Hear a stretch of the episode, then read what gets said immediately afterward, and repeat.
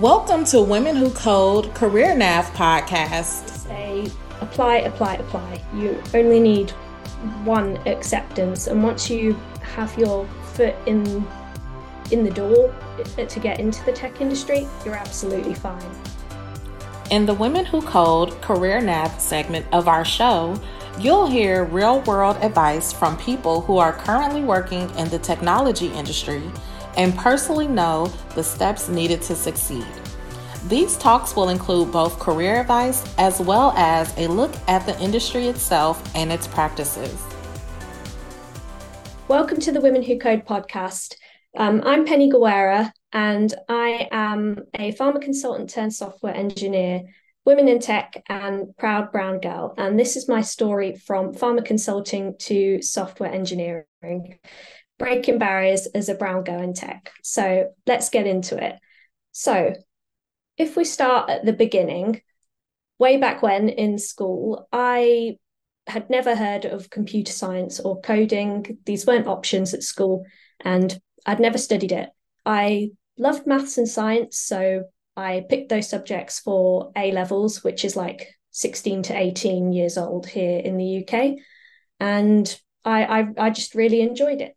So when I was looking at what I wanted to study at university, I just sort of went with those subjects again and I chose biochemistry. Um, I didn't really look to the future. So I know a lot of people will say choose medicine and think, okay, I want to become a doctor. I just chose biochemistry because I loved science and maths and I didn't sort of think what I was going to do with it. Um, maybe not the greatest uh, career strategy or advice out there, but that's what I did. Um, after three years, once I had graduated, I then thought, okay, I should probably get a job. So I was looking around and I was job hunting, basically looking for anything that required a STEM degree or a science degree and I landed a role as an account executive at a medical communications agency. So, for those of you that don't know and are thinking, well, what does that mean? Um, I basically helped big pharma companies develop and execute their sales and marketing strategy. So, day to day, that involved a lot of talking to clients, building relationships, content creation. So, if you ever went to the doctor's office and they gave you a patient leaflet, I probably may have had something to do with that potentially.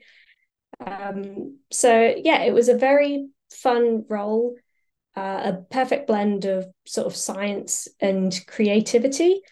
But for me, I always felt that there was something more I could do. I, you know, I, I felt that it was a very linear career path. So I could see almost my life playing out before my eyes. So working my way up from an account executive to account manager and then all the way up to account director by the time I was 30. And I sort of thought, when I get to there, then what will I do? Um, for me, I'm someone that always needs to be doing something new. I like a lot of variety. So I was thinking, okay, well, you know, I'm really enjoying what I'm doing now, but you know, I, I think I need more. So I was sort of looking into it. What else could I do? And the idea to go into tech, actually, I have to give my dad a little bit of credit for this. Um, so I was speaking to him and I I was thinking, you know, what shall I do? I enjoy what I'm doing now, but I want something more. And he works in the tech industry here in Cambridge in the UK. So, for those of you that don't know, Cambridge is a massive hub for biotech. So, he said to me, um, I think that you should learn to code because if you learn to code, you could play a really pivotal role as an engineer that understands the science behind the products. You know, if you go into biotech, you could bridge the gap between the engineers and the scientists and you know that's something that's a role that doesn't exist as of yet either you're a software engineer and traditionally you haven't done science then you know since school so he said, you know, that that's there's nobody doing this right now. And I sort of looked him and was like, this is the greatest thing you've ever said. This is amazing. Like it's so unconventional, unique, out of the box. And I was like, I love it. That's what I'm going to do. Sorted. so um, after that day, I started, you know, looking at how I could make this sort of career path that didn't exist, you know, be possible. Around this time in the UK, there were a couple of universities that were releasing this new master's course. So it's a master's in computer science, but a flexible one. And with a twist, because it was also one that didn't require you to already have a bachelor's in computer science, which is quite strange because usually, if you're studying a master's in something, you usually have to have a bachelor's in it. So it was quite new, um, but I thought I'll do it. I applied and I got in, and that was that. I studied on that course for two years or so. So I was working in pharma by day, you know, helping my clients. And then by night, I was sort of coding away doing this course. So, you know, fast forward two years and also a global pandemic later, um, I then graduated again and I was ready to sort of make that switch into the tech industry. So from there, I was definitely targeting biotech. Um, just considering because I'm Cambridge based and it's what I've really had an interest in. And I soon gained some interest from a biotech company that were making medical instruments for cell therapy and diagnostic purposes. So they had a software engineer vacancy and they wanted someone that could design, I guess, the user interface of their software that is primarily aimed at you know scientists. So the users would be scientists. So the idea was that i could come in because i'm a developer i could rapidly code up these you know solutions and new software features for their users.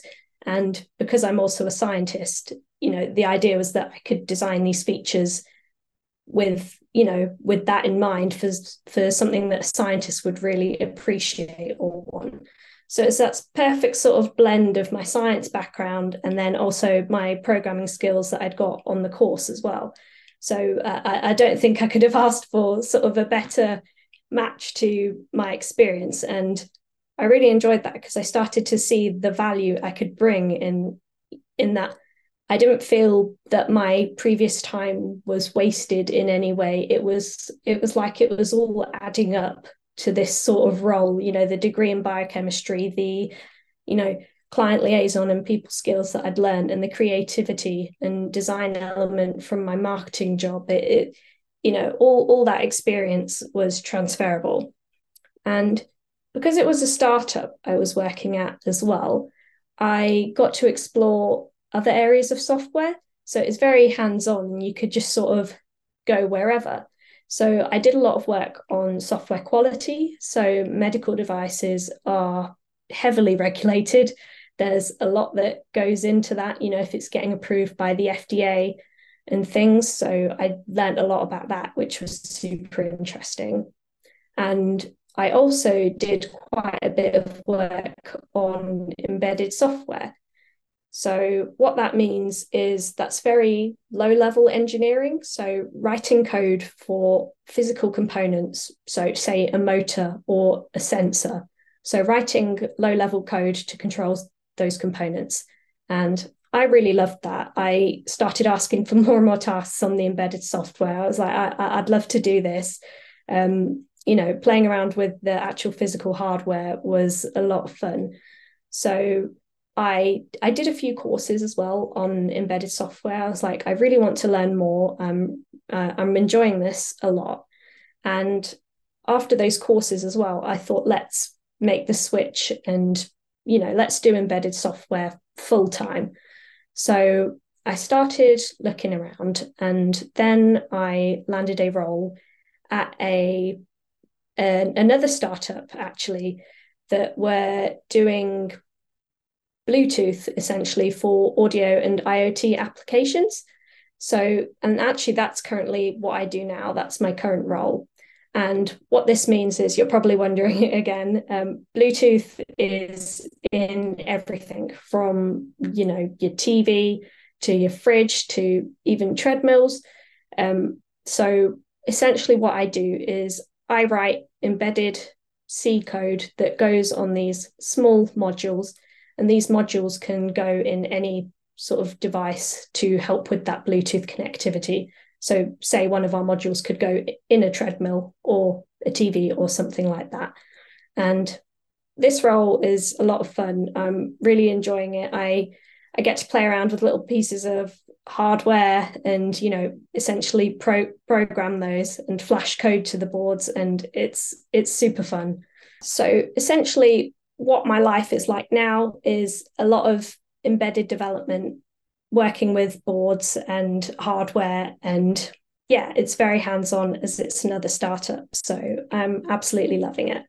So that has been my journey into the tech industry.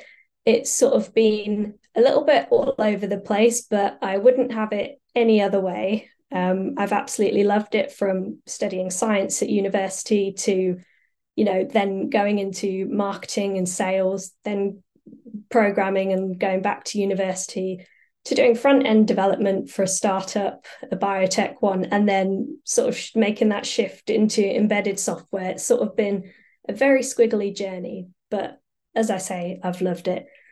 But I would say it's also not come without its challenges. So, for anyone listening that's maybe wanting to transition into tech or you know wants to learn a little bit more about what it's like. I always want to keep it real. So here i guess i'm going to discuss some of the challenges that i came across and how i dealt with it and you know h- how i kept going and found my way in the tech industry. So the first thing i would say was a challenge was actually making that switch into tech so maybe a little naively, I didn't expect it to be as hard as it was. I sort of thought, okay, I've got a bachelor's in biochemistry and a master's in computer science. So, you know, a software engineering role at a biotech company would very much fit with that experience. But there's definitely a lot of stigma around career switches. It is easing up a bit now. But at the time, a couple of years ago, it was definitely seen as a negative, which, yeah, I didn't really expect. So if you are looking to switch career, I would definitely sort of look into why you're switching career and have that answer at the forefront of your mind because it's definitely a question you'll be asked.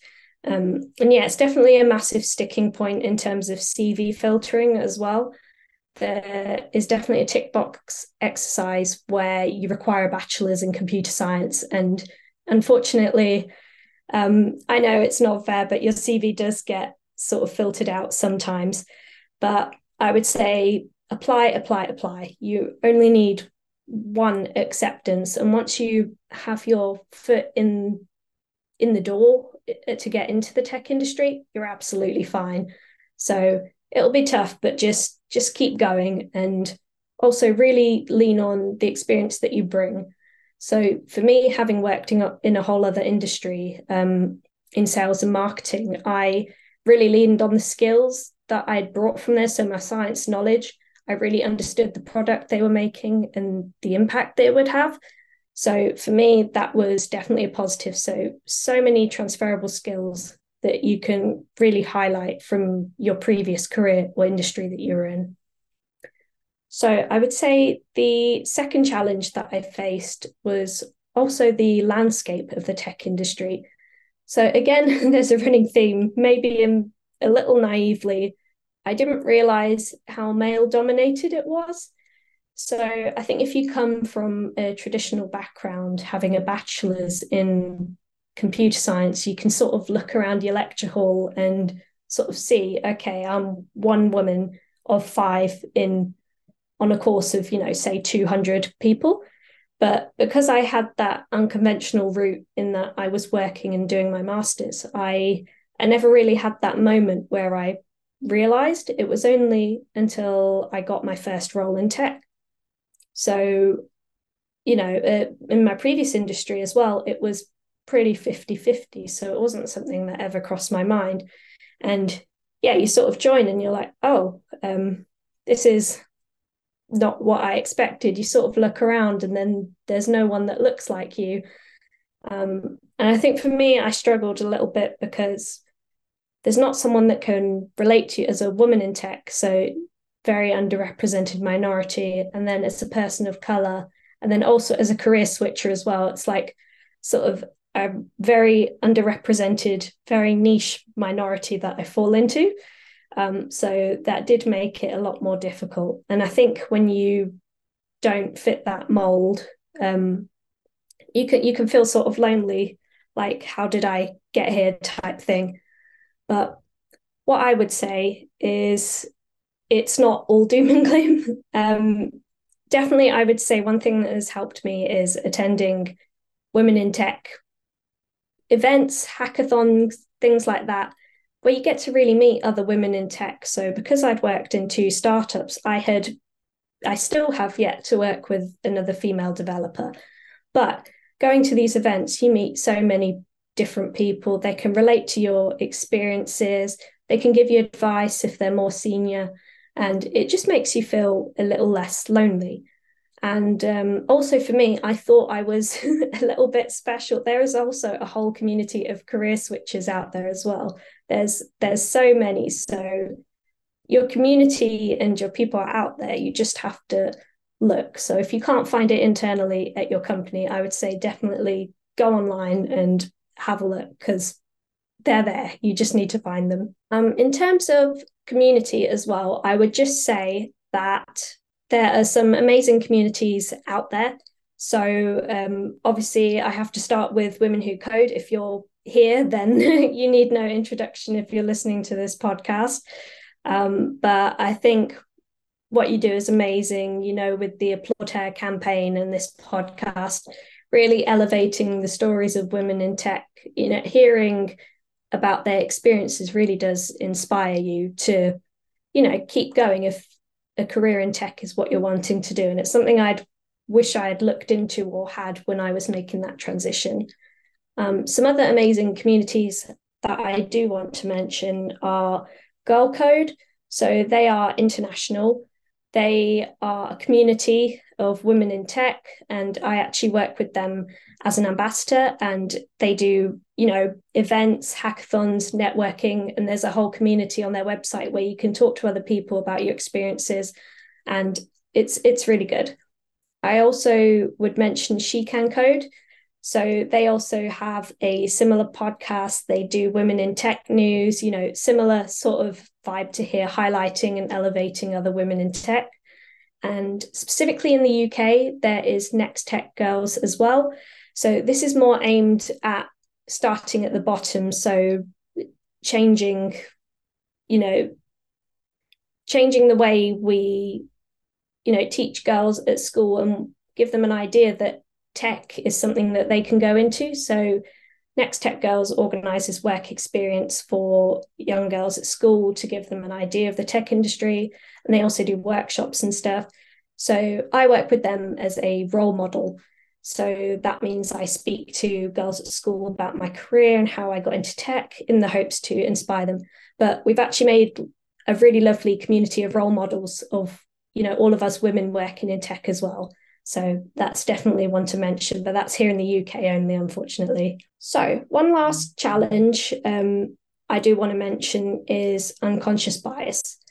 I think when you don't fit that mold of what a you know software engineer or someone in tech should look like, it definitely does make things harder.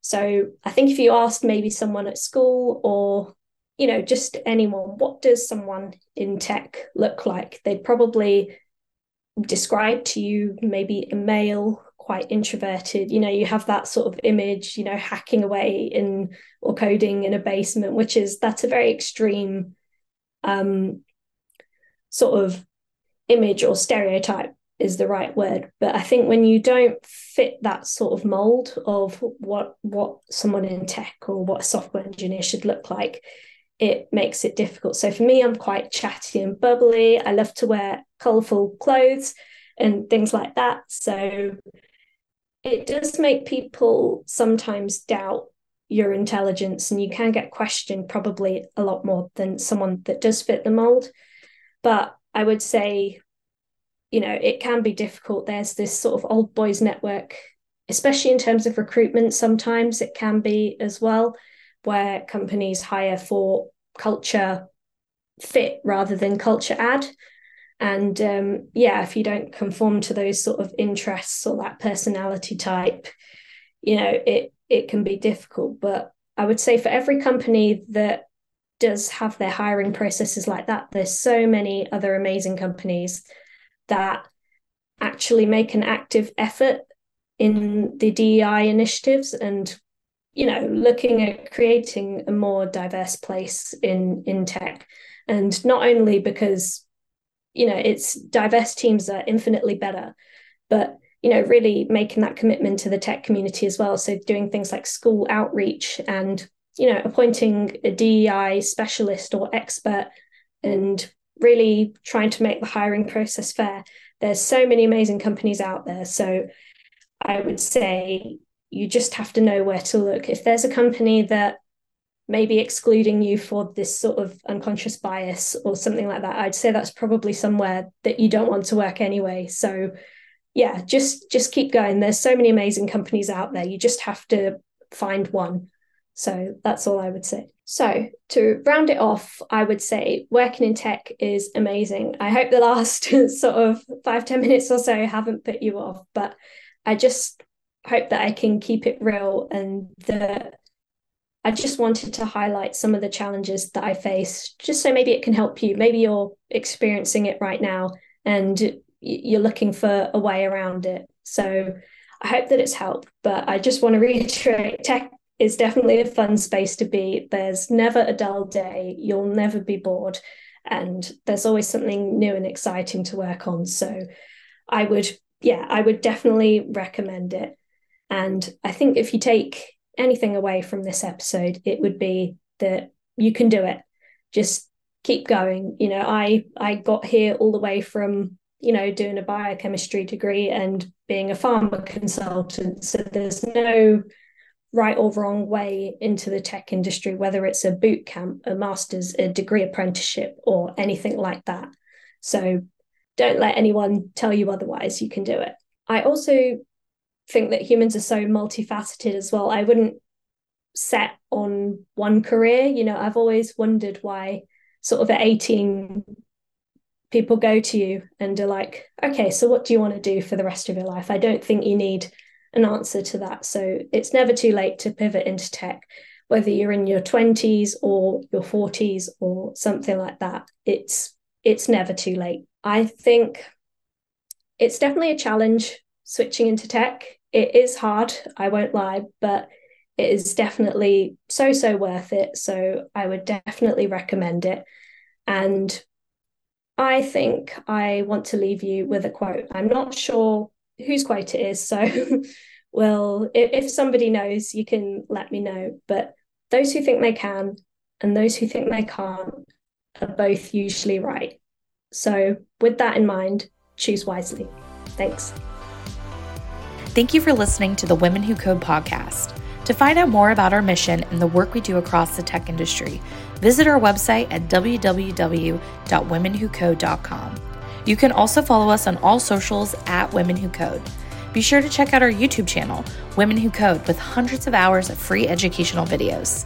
Thanks again for listening, and remember to subscribe, rate, and comment.